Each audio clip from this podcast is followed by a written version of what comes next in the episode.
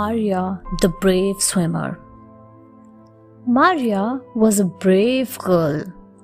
She was ready to help anyone in need.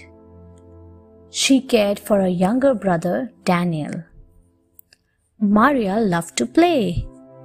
She also liked swimming. She wanted to become a national junior champion in swimming.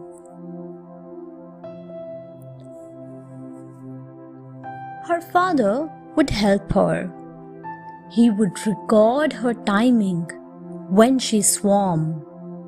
One day, her father exclaimed, Well done, Maria! You have beaten the record time of the last year's champion. On the day of the swimming championship event, she arrived on time. She was prepared. Her parents also came to see the event. As the referee blew the whistle and indicated to start the race, Maria jumped into the pool. She was ahead of everyone. Suddenly, she noticed her friend Julia being drowned. She quickly swam to save her. Julia was saved, but Maria lost the race. Everyone was happy when she won the Bravery Award. Joe, the brave rider. Joe loved horses. His father owned a stud farm with many horses. Some of them were the world's best horse breeds. These horses were tall and strong. Joe was specially fascinated by a tall and strong horse, brown in color. He called this horse Ace. He loved Ace because it followed his command. Joe loved to ride on Ace as it swiftly sped through the fields. One day, a customer came to purchase a horse from his father. The customer selected a grey colored horse. This horse was fast but difficult to control. The customer decided to ride this horse to test its speed. After running for some distance, the grey horse went out of control. The customer began shrieking in fear. Joe immediately rode on Ace to help the customer. After chasing for some time, Ace caught the other horse while Joe brought it under control. The customer thanked Joe. You can donate your blood to anyone, her mother said. Jenny felt very happy. One day, Jenny was playing with a little girl, Alina. Suddenly, Alina fell off the swing. She was rushed to the hospital. Alina needed blood.